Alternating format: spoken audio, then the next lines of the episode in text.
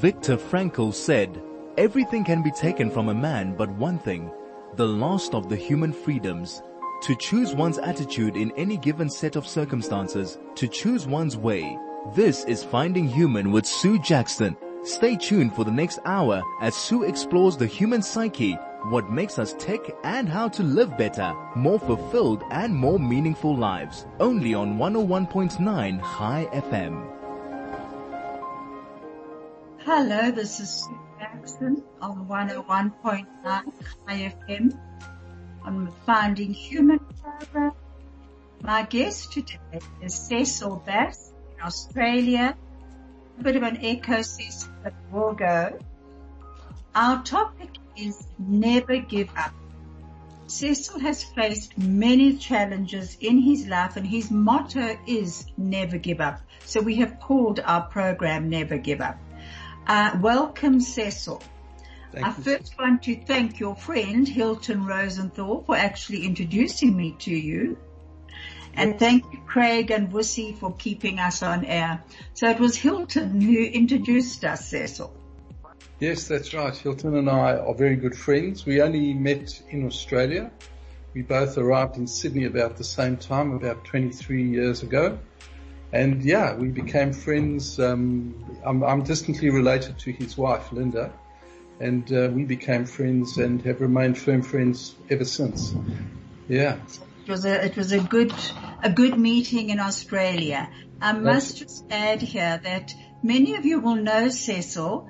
He was very involved here in the political realm with the DA and he'll tell us a bit about, more about that.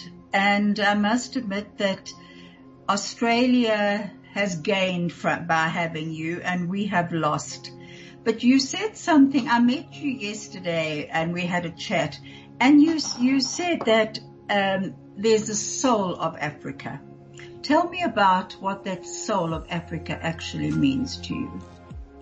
Well, I think, I think South, well, South Africa in particular just has an incredible feeling about it, an incredible um, energy about it.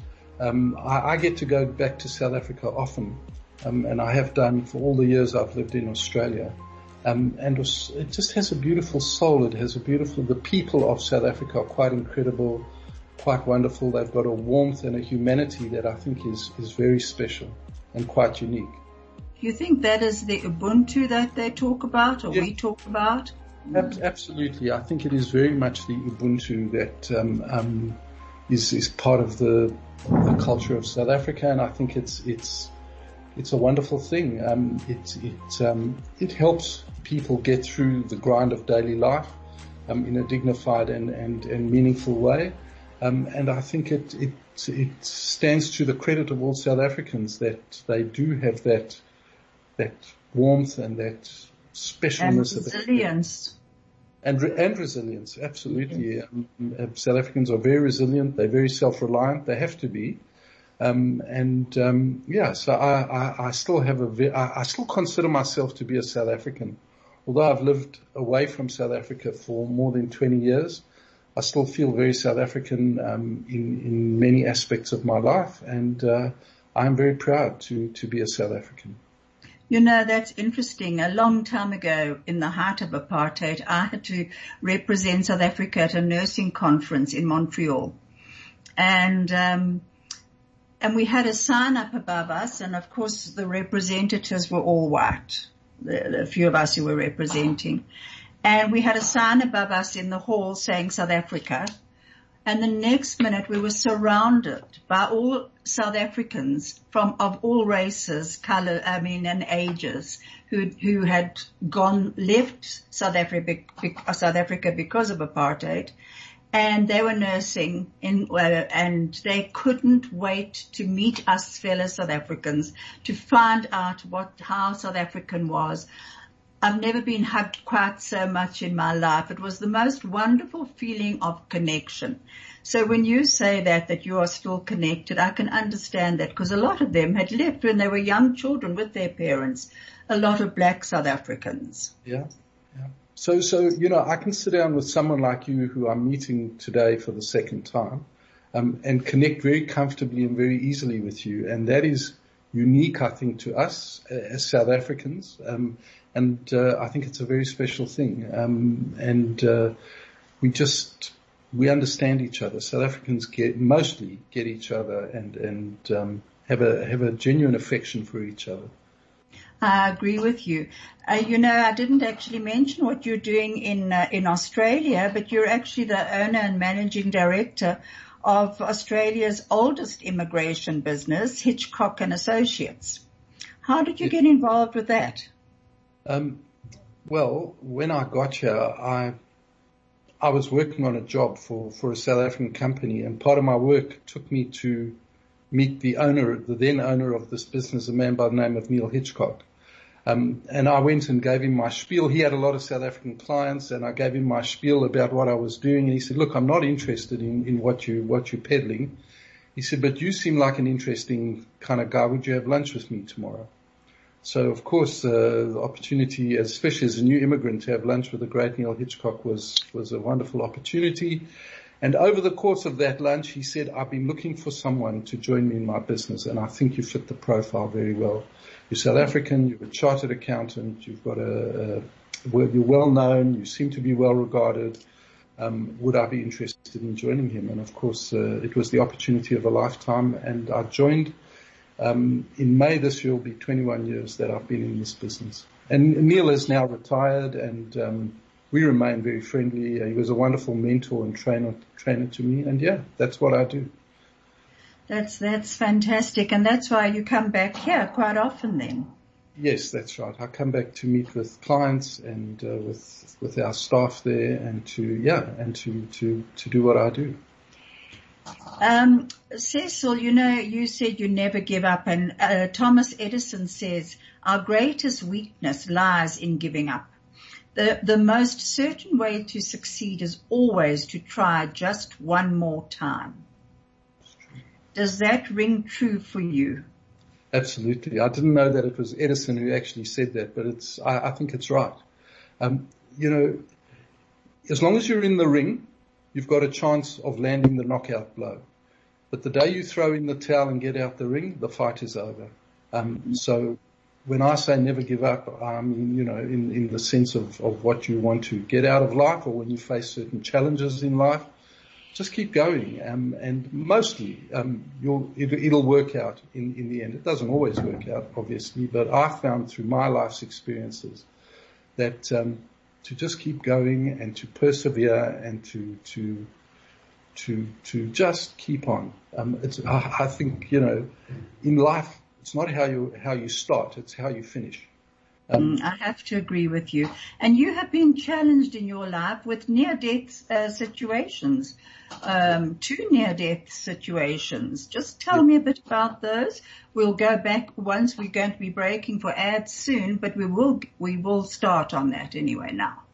Okay, so so in 1987, um, I, I, got uh, a very uh, an illness called encephalitis, uh, which is a, a, viral infection of the brain. I think it's definitely a, an infection of the brain, and I was very very sick. I was in. Okay. You, we're I going was, to get back to that. And okay. you are being very sick. I'm sorry. I'm just going now. Thank you, Craig.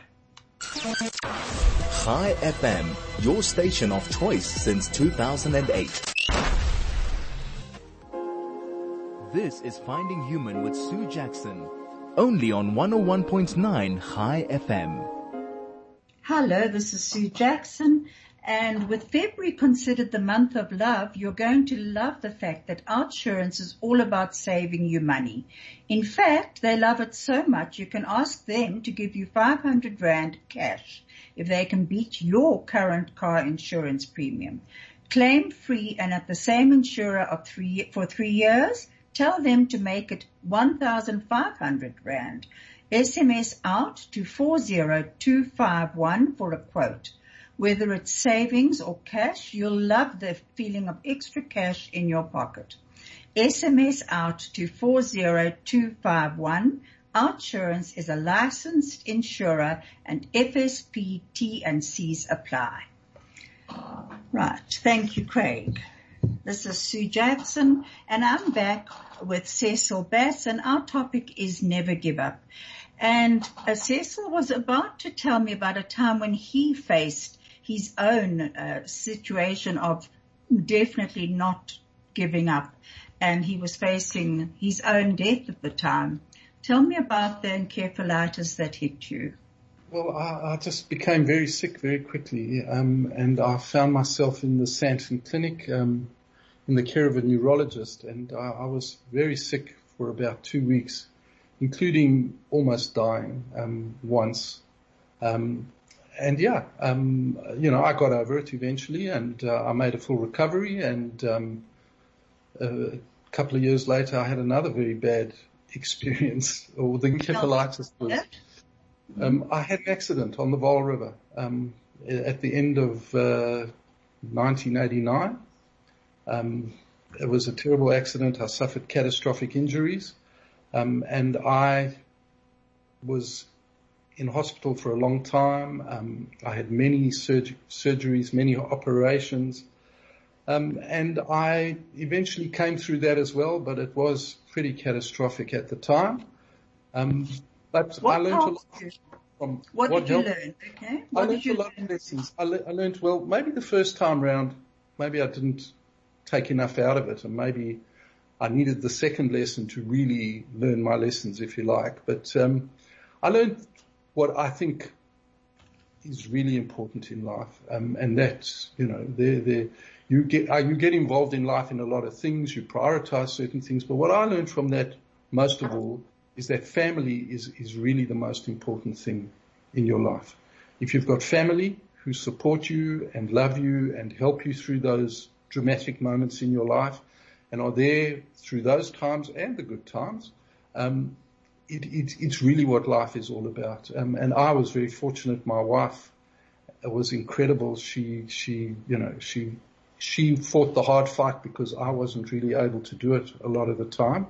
She was the one that worked with the doctors, worked with the nurses, worked with all the, you know, with all the, the finances of the home and everything that I would be involved in with her. She, she just had to handle on her, on her own and she was absolutely incredible. Um, and then, you know, extended family, um, also help and support and, and, and, um, you know, get involved as, as much as they can.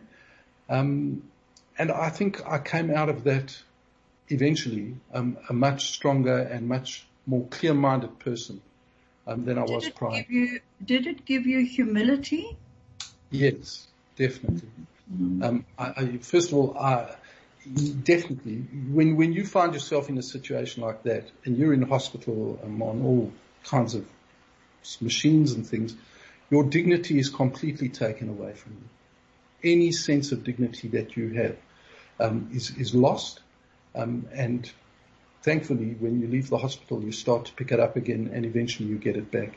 But you do get a lot of humility from that, um, and also um, an, an, awareness of, of pain and and and but also um, an appreciation of, of the important things in life. And so it's it's a it's as as difficult as it is at the time, it is a very significant learning experience. Um, and if you know, I was I was lucky. Um, I, I, came out the other side, um, and but I think I, I, gained a lot of understanding of life and and valuing the, the important things, which are basically the simple things. And you know, it, uh, um, Eleanor Roosevelt actually said about courage, and and hearing your story about, you know, how you actually fought back to life on both those occasions. She says courage is not having the strength to go on. It is coming, going on when you don't have the strength. And that is true because you did go on. And I, I would like you to actually tell my listeners how you went on because I found that fascinating that what, one of the one of the, the, the things that gave you purpose in your life was something that most people would have run from. so, you know, but let's just go back a step. When you first got involved in politics here, yeah. you were, I think, 28, weren't you? Yeah, 28 or 29, yeah. And, and tell me a bit about that. So I'd always been interested in politics. I had a very strong sense that apartheid was wrong. Um, and that it wasn't enough to just go and vote for Helen Suzman every five years and, and, you know, sort of say, okay, well, I've done my dash and uh, in five years time I'll go and vote for Helen again. I, I, felt that I had to do more and I got involved. I can't remember the year, but it must have been the late seventies. There was a general election. John Vorster was the prime minister and I was at that stage of my life living in Observatory and there was a Jewish candidate standing for the National Party and there was a very well known personality by the name of Japie Basson standing for the Progressive Federal Party. So a friend and I went into the Progressive Federal Party's offices and said, we want to help you guys. And um, I met a man on that day by the name of Douglas Gibson who was uh, running for the provincial um, seat, the same seat. And he said, come on, here's a bunch of cards, go knocking on doors, go, uh, you know, get going. And, and that's what I did. And um, how were you received? Oh gosh, um, it was interesting. It was a very close run thing in the end. I think Japie Basson won that election by 50 votes. So it was, wow. uh, you know, out of probably 60 or 70,000 votes. It was very and it took days and days and days for the final result to be declared. Um, but yeah, I enjoyed it. it uh, you know, um, I enjoyed the interaction with people, talking to people, engaging with people, um, hearing what was important to them. Um, got chased by a few dogs down some big driveways in observatory. um, but it, it, it, was interesting. Um, and that was it. You know, I, I, I wasn't that active in, in, politics after that. And then in, in, in 1981, I think, I got a call from Dougie Gibson. And he said to me, um, there's going to be a municipal election in, in early 1982. Would I stand for the PFP in, in Bez Valley? Um, he said, you've got no chance of winning. He said, but by putting up a reasonable campaign, you'll distract some of the National Party's resources and it might help some candidates in adjoining areas um, to, to, to win in a close run thing. Um, the, the PFP were hoping to gain power in Johannesburg in, in that election. So I did, and uh, we worked very hard. My wife and my family and I, we all worked very hard. We actually did very well, but of course Dougie was right and I lost. Um, and I said, okay, but it worked because some of the, a guy named Don Walton in the adjoining seat in Kensington actually won, um, unexpectedly. And, um, so it was, it was a, a thing that I did and I thought, okay, now I've really done my dash. A few months later, I got a call from Dougie. He said, have you seen the Rand Daily Mail this morning? I said, no. He said, well, there's going to be a vacancy in Hillbrow. The city council for Hillbrow has had to resign. He said, and if you are serious about actually getting elected, he said, this is your chance. He said, uh, he said, I think, you know, you, you've proven yourself. You worked really hard. Um, and if you're interested, um, now's the time. Put up your hand. And that's exactly what I did. Um, it turned out there was no by-election. I was elected unopposed, and three or four, four weeks later, I think it was must have been about July of 1982, I was the city councillor for Hillbrow at the ripe old age of 28. Wow. Um, now yeah. you mentioned yesterday when we were talking the imposter syndrome. What did that mean to you? well, I felt like a complete imposter. I mean, there, first of all, I was the youngest person there by many, many, many. There were some younger people. I'm trying to think Ian Davidson, although he's a bit older than me, but I was the youngest councillor by, by, by quite a few years.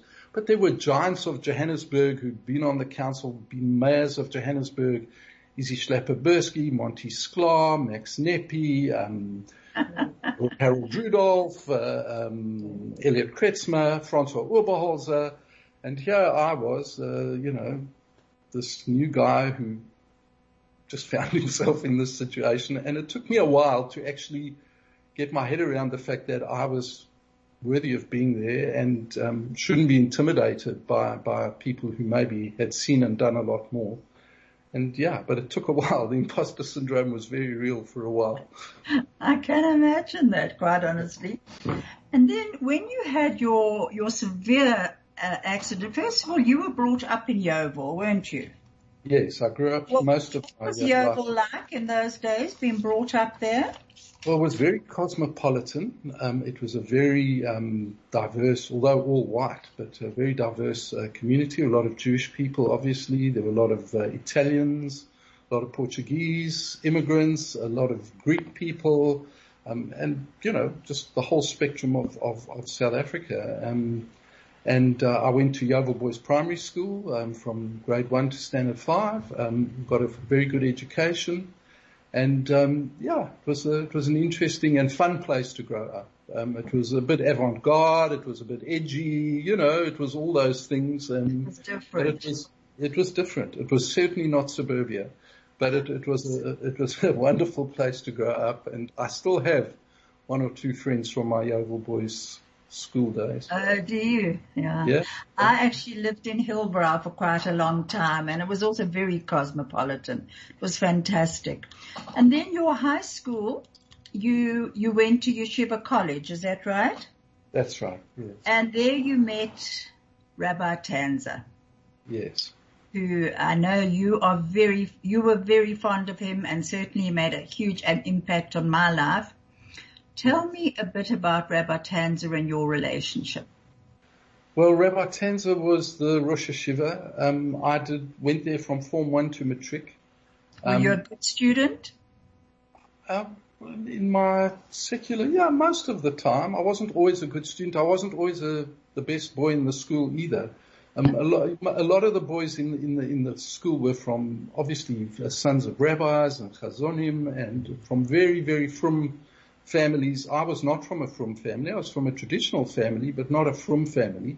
So I was a little bit on the perimeter of, of the mainstream, if you like, of the school. But Rabbi Tanzer was very um, kind to me. He was very, he persevered at times where I think I was probably causing him quite a lot of disappointment. Um, but he, he always persevered. He was always kind. He was always generous and he was always optimistic. And he always, um, you know, said, you can do this, you can do this, Keep- you know, persevere, then- never give up. And then there was a time when you proved to him that you could do it. Tell me about that. Well, it was many, many years later. I, I finished trick there, um, and I, I, lost touch with him at the time. And then when Alan Gadd became the mayor of Johannesburg, um, there was always this very impressive banquet on, on the night that the new mayor got inducted. And um, during the dinner, I said to my wife, "I want to introduce you." The, each mayor, mayor had a had a chaplain, and Alan Okay. Gadd's chaplain was was Rabbi Tanzer. So I took my wife along to the main table and I said, hello Rabbi, how are you? He said, oh, wonderful to see you. He said, I, I, he said, what are you doing here? I said, well, I was invited. Said, how come you're invited? I said, well, I'm involved with the council. He said, well, do you work here? I said, well, kind of, you know, sort of you could call it work. He said, stop fooling around. What do you do here? I said, I'm a city councillor. He said, an elected city councillor. I said, there's only one kind, Rabbi. I'm an elected city councillor. He turned to his wife and he said, Masha, I told you this boy would amount to something one day. Um, and he, I think he got a bit of nachas from that particular moment. Few years later, well, in 1990, I was elected to the management committee of the city, which is really the center of power for this, for the city. And a year later, maybe, or two years, I can't remember, I got a call from Rabbi Tanzer and he said, and I had been to his shul quite often. I used to take people who were standing in the elections to his shul on Shabbos to, you know, have a bit of a, a profile in the community. But he called me, he said, come and I need to see you about something important. So I went to his office and he said to me, we are trying to build an Eruv in Glen Hazel. He said it will be the first Eruv, I think, in South Africa, if I was not mistaken. He said, and the, you know, we didn't want to go the political route. We just put in the application, but the planning officials of the council are giving us a bit of a hard time. Can you help? So I said, sure. Um, you know, give me the details. Um, and, and, um, he asked me if I knew what an Eruv was. I said, Rabbi, I was at yeshiva for five years. I know what an Eruv is. anyway, I went back to my office, um, and I, I called the town clerk, a man, man by the, who's the chief bureaucrat of the city, Graham Collins. I asked him to come and meet me in my office. He came a few days later. I told him what it was about and he said to me, counselor, he said, I'm very worried that the Jews are trying to build the walls of Jericho around Glen Hazel. Gosh. Uh, and I what said perception. to yeah, yeah. He said, we just don't understand this thing. I said, it's very difficult to understand. I said it is a, it is an abstract concept. It, it's not based in any, in, in any logic, if you like. It's, it's a, it's a, it's a, it's an article of faith, but it's very important to the Jewish people, especially, uh, well, particularly for, for, for Shabbat and Shabbat observance and, and making the, the whole Shabbat experience uh, a little bit more meaningful. Um, and I assure you, Graham, that it is innocuous. You won't even know it's there. It consists of existing street lamps, um, street poles, and some cables across the street, and you won't even know it's there. And he said, "I trust you, councillor." He said, "I'm going to support this thing." I said, "Okay, but I want you to present it to the council in a particular way. I want it to go to the management committee." and I wanted to end there. I don't want it to go to the full council where we're going to have a public debate. It's going to be in the newspapers, blah, blah, blah, blah. Mm-hmm. So anyway, he did exactly that. It came to the management committee meeting. There were six people on the management committee. It took me about five minutes to talk to my colleagues about it and it was done. Mm-hmm. Um, I excused myself from the meeting. I went to back to my office. I called Rabbi Tanzer. I said, Rabbi, the Eruv has just been approved. And he said, well, that is why Hashem put you on the city council. He said, we now have an Eruv for Glen Hazel. So that's, that's a great How story. fantastic. Isn't that a lovely story? I Yeah. love that.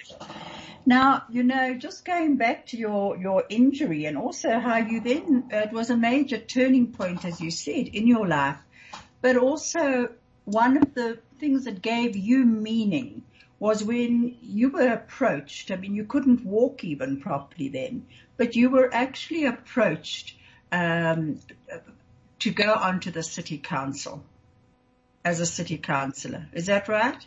Who No, no, the- to visit you? No, I was already, I was already a city councillor. This was now 1990. I'd been a city councillor since 1982. So I'd been there a long time.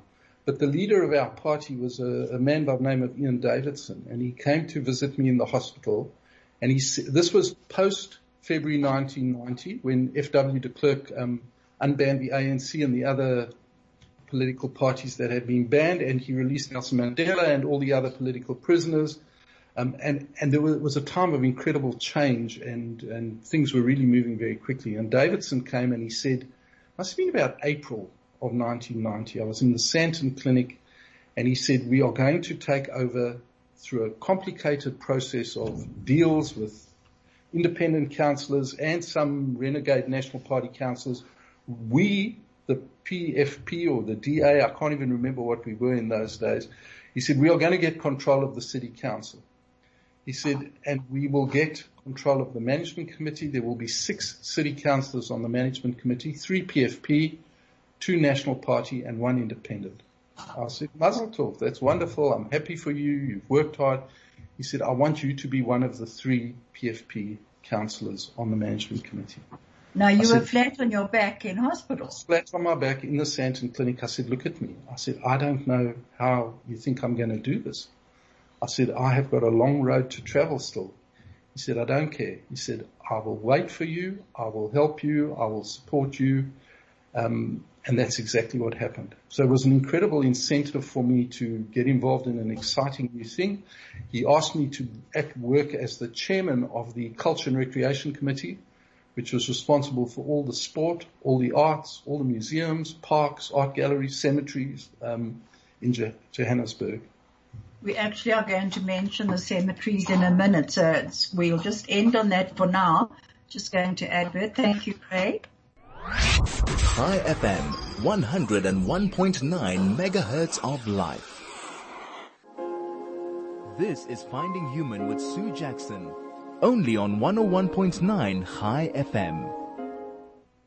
They are there for us in the very worst of times. They step in to assist us when life has stopped.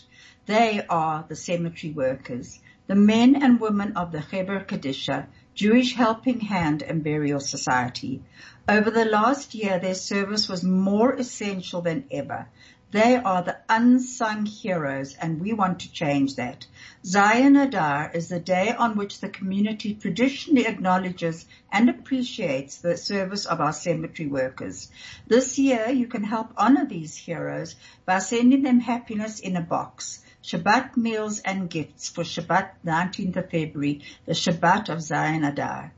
Honor our heroes by sponsoring a box or part of a box. For details, please get to our website www.chaifm.com. Honor Our Heroes is a Chai FM community initiative.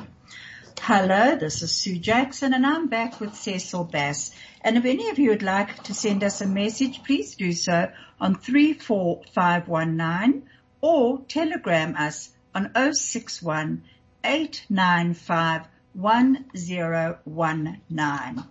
Hello Cecil, I'm back with you and we were talking about how you actually found an unbelievable meaning and purpose in getting out of bed, but you actually weren't really out of bed, were you?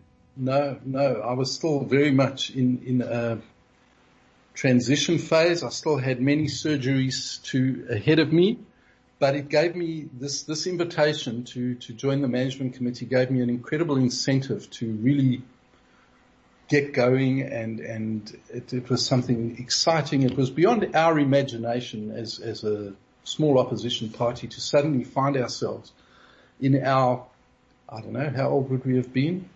1990. I don't think I, I was 37 or 38 and here I found myself at the center of power of the biggest city. We were the only non-national um, party government, maybe with the exception of the Cape Town and, and, and Sandton councils, but by far the biggest government run by non-national party people.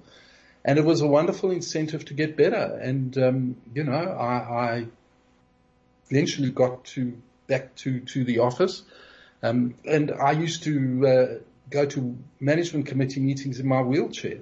Um, and um, they would go the whole day. So my my secretary would wheel me in at nine o'clock in the morning, and at half past ten I'd have to ask for her to come and fetch me, and she'd take me back to my office where there was a hospital bed, and I would get out of the wheelchair onto the hospital wow. bed, rest for half an hour, forty five minutes, and then I would get up, get back in the wheelchair, and go back to management committee meetings, and that's how I did it until, but slowly I was getting better. Um, the the um, the challenge, the intellectual challenge, and the excitement of all of it. And remember, the ANC had just been unbanned, and they were all coming to talk to us because they we were the only people that they could more or less get some honest answers out of, and so we had a constant stream of the entire leadership of the ANC beating a pathway to our door to engage with us. So it was very exciting times. It must have been exciting times. I see you met uh, uh, Nelson Mandela quite a few times. You were involved with the Tambo family. Um, and you know, I also see that in that time you were responsible for arts, sports, libraries, cemeteries, as you said, parks, and you completed this, uh, the civic theatre upgrade. And also you initiated the Newtown Cultural District. What I also found uh, fascinating was that you initiated and built Museum Africa in Newtown, which That's has good. become very popular for uh, education. And also, also the uh, athletic stadium adjacent to Ellis Park. And you initiated jazz on the lake at Zoo Lake. Uh, so, I mean, you really did a lot of unbelievable work. You met some incredible people, but we'll have to cover that at another time. You met Manfred Rommel, uh, mayor of Stuttgart and uh, son That's of Herman Rommel, the head of the Afrika Korps. That's correct. It was an incredible experience, actually. Um, if you want, I'll, I'll, tell you about it if you've got a few minutes. Yes. It was Tell the most, it was the most incredible experience. I, I was, I went to Stuttgart in my official capacity to the World Athletics Championship. As you can hear, my job was quite pleasant, you know, going to the World Athletics Championships. Anyway, um, one, and I had one of the senior officials from my department with me and he came to me, he said, it's part of the normal diplomatic protocol. We're going to meet the mayor of Stuttgart tomorrow. I said, fine. You know, we did that sort of thing all the time, wherever you went in the world. We were representing Johannesburg. And he, he said the man's name is Manfred Rommel. And, you know, I sort of got this cold feeling go right across my body. Um, and he said, he said, Councillor, I can see that you are a, a, bit surprised. He said, you've just got to put this Jewish thing aside. You're representing the city of Johannesburg now, and I really think it's important that you go. I said, okay, we go. The next morning we got to the, the Rathaus, as it's known, which is the town hall of Stuttgart, and we went into this waiting room at Rommel's office, and there must there were a few people sitting there, and there was one there was only one picture on the wall in this waiting room, which was the hugest picture you've ever seen of obviously this man Rommel shaking hands with another person. And who was that person? Blow me down with a feather. It was Menachem Begin. Good heavens, is that so? The former Prime Minister of Israel. Why? Anyway, what was the connection? I'll tell you. I'll tell you. We, we, I went into this meeting with Rommel, and these these diplomatic meetings are very carefully choreographed. You get five minutes. He gets five minutes. You tell him about Johannesburg. He tells you about Stuttgart. He then, um, you know, um, you had, but they were very interested in South Africa because it was the flavour of the month. This was absolutely. This was 1993. Okay. Um, so so at the end, you've sort of got some unchoreographed time. You've probably got about five minutes of where you can just, so I thought I'm not going to lose this opportunity. So I said to him, I want to ask you a question, Mr. Rommel. Of all the photographs in, that you could put on your wall, why would you have a picture of you and Menachem Begin? And he said to me, well, Menachem Begin and I very good friends. He's a mentor, he's a, been a mentor of mine. Good I'm sitting there and thinking, this, this is just unbelievable. I can't believe what I'm hearing. So I said, I just, he said, are you Jewish? I said, absolutely, I'm Jewish. He said, he called his secretary. He said, um, this meeting's not over. then spent the next half an hour telling me the story of his life, about his father, um, who uh, was part of the plot to assassinate Hitler, actually um, and actually was called back from Africa. Was very famous. He, he, said his father was never a member of the Nazi party, which I, am sure was the truth, but I don't know. But he said his father was called back after the attempt to assassinate Hitler had failed, and Hitler said, "You can go and spend the last night with your family, um, at, uh, you know, and then tomorrow your life is is over, basically." And his father committed suicide. Um, and he said that it, I think he said that he was the one who found his, he drove to the bottom of the driveway and shot himself. And mm. he found, found his father's body. He was a, a oh, boy, he was a young boy.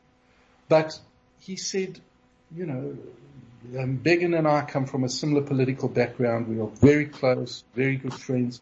And so what started off as a potentially, you know, who knows where this meeting was going to go, it just turned out to be the most incredible experience. And and uh, Rommel used to send me a Christmas card every every year, even though I was Jewish. And used to just say Rommel, one word, Rommel, across the Christmas card. Um, uh. He put a car at my disposal for the full 10 days that I was at Stuttgart with a driver and he said, just take uh this man wherever he wants to go. He told me about the Jews coming back to Stuttgart after the war. He said Stuttgart was flattened by, by the Allies. And so he would, um, he, he said he would personally take Jews to the parts of the city which were gone, but where they'd lived, to explain to them what had happened. And um, he was a very impressive man, and it was a very positive experience from what I thought was going to be something terrible. Oh, absolutely amazing. We're just going back to ad break. Chai FM, 101.9 megahertz of life. This is Finding Human with Sue Jackson only on 101.9 Chai FM. Hello, I'm back with Cecil Bass and, and Craig is actually telling me that uh, I'm going to have to wrap up in a minute. Craig, forget that song and just give me a little bit more time with Cecil. Cecil, I just want to know um, you told me, well, actually, I read it uh, somewhere or other about the the uh, civic theatre and Muhammad Ali. Please tell, I, I, would, I, I would like everyone to hear that story. Okay, so once we reopened the Civic Theatre, we wanted to put on, a, we wanted to be more representative of the art of, of, of South Africa in particular. So we decided to produce a show with Mbongeni Ngema, who had um, done Sarafina. He become very famous for Sarafina. So he had written a musical called Magic at 3 a.m., which was about um, boxers on the gold, men working on on the on the mines in in South Africa, and their recreation for a lot of them was boxing, but they only got to do their boxing at three o'clock in the morning because they were underground and they were working shifts and whatever. Anyway, it was a story about this this boxer, um, and it had a boxing theme about it, and so we decided to bring Muhammad Ali and and to South Africa for for the opening night of this show at the Civic Theatre. Um, and that's exactly what we did. Muhammad Ali came to Johannesburg.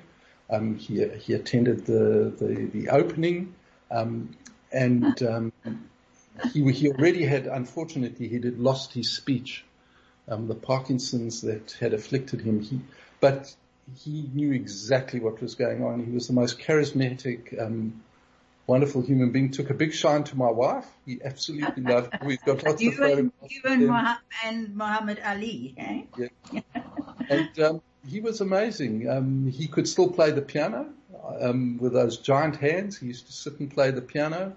Um, oh. and it was also a, a, collaboration with the Muslim community in Johannesburg, who we worked very closely with in bringing him out. Muhammad Ali was uh, a, a convert to Islam, and uh, we worked very closely with the uh, Johannesburg Muslim community. He did a lot of uh, good work with, with them in terms of fundraising and and welfare and and you know outreach kind of work. So it was an incredible, unique experience, um, and uh, I just loved it. It was, you know, I was very sad. I, I, see Leon Spinks died. Leon Spinks beat Muhammad Ali. Um, he took his world title off him, uh, uh, and uh, Leon Spinks died yesterday, I think. Um, oh, it's sad. So. Yeah. So yeah, but um, my, my you know, you've, was, had, you've had very fascinating uh, encounters. You really have, Cecil. I know that you you left this country uh, in many ways because of a tragedy within the, the family, and. Um, but I think your going was definitely our loss. We could certainly do with you now.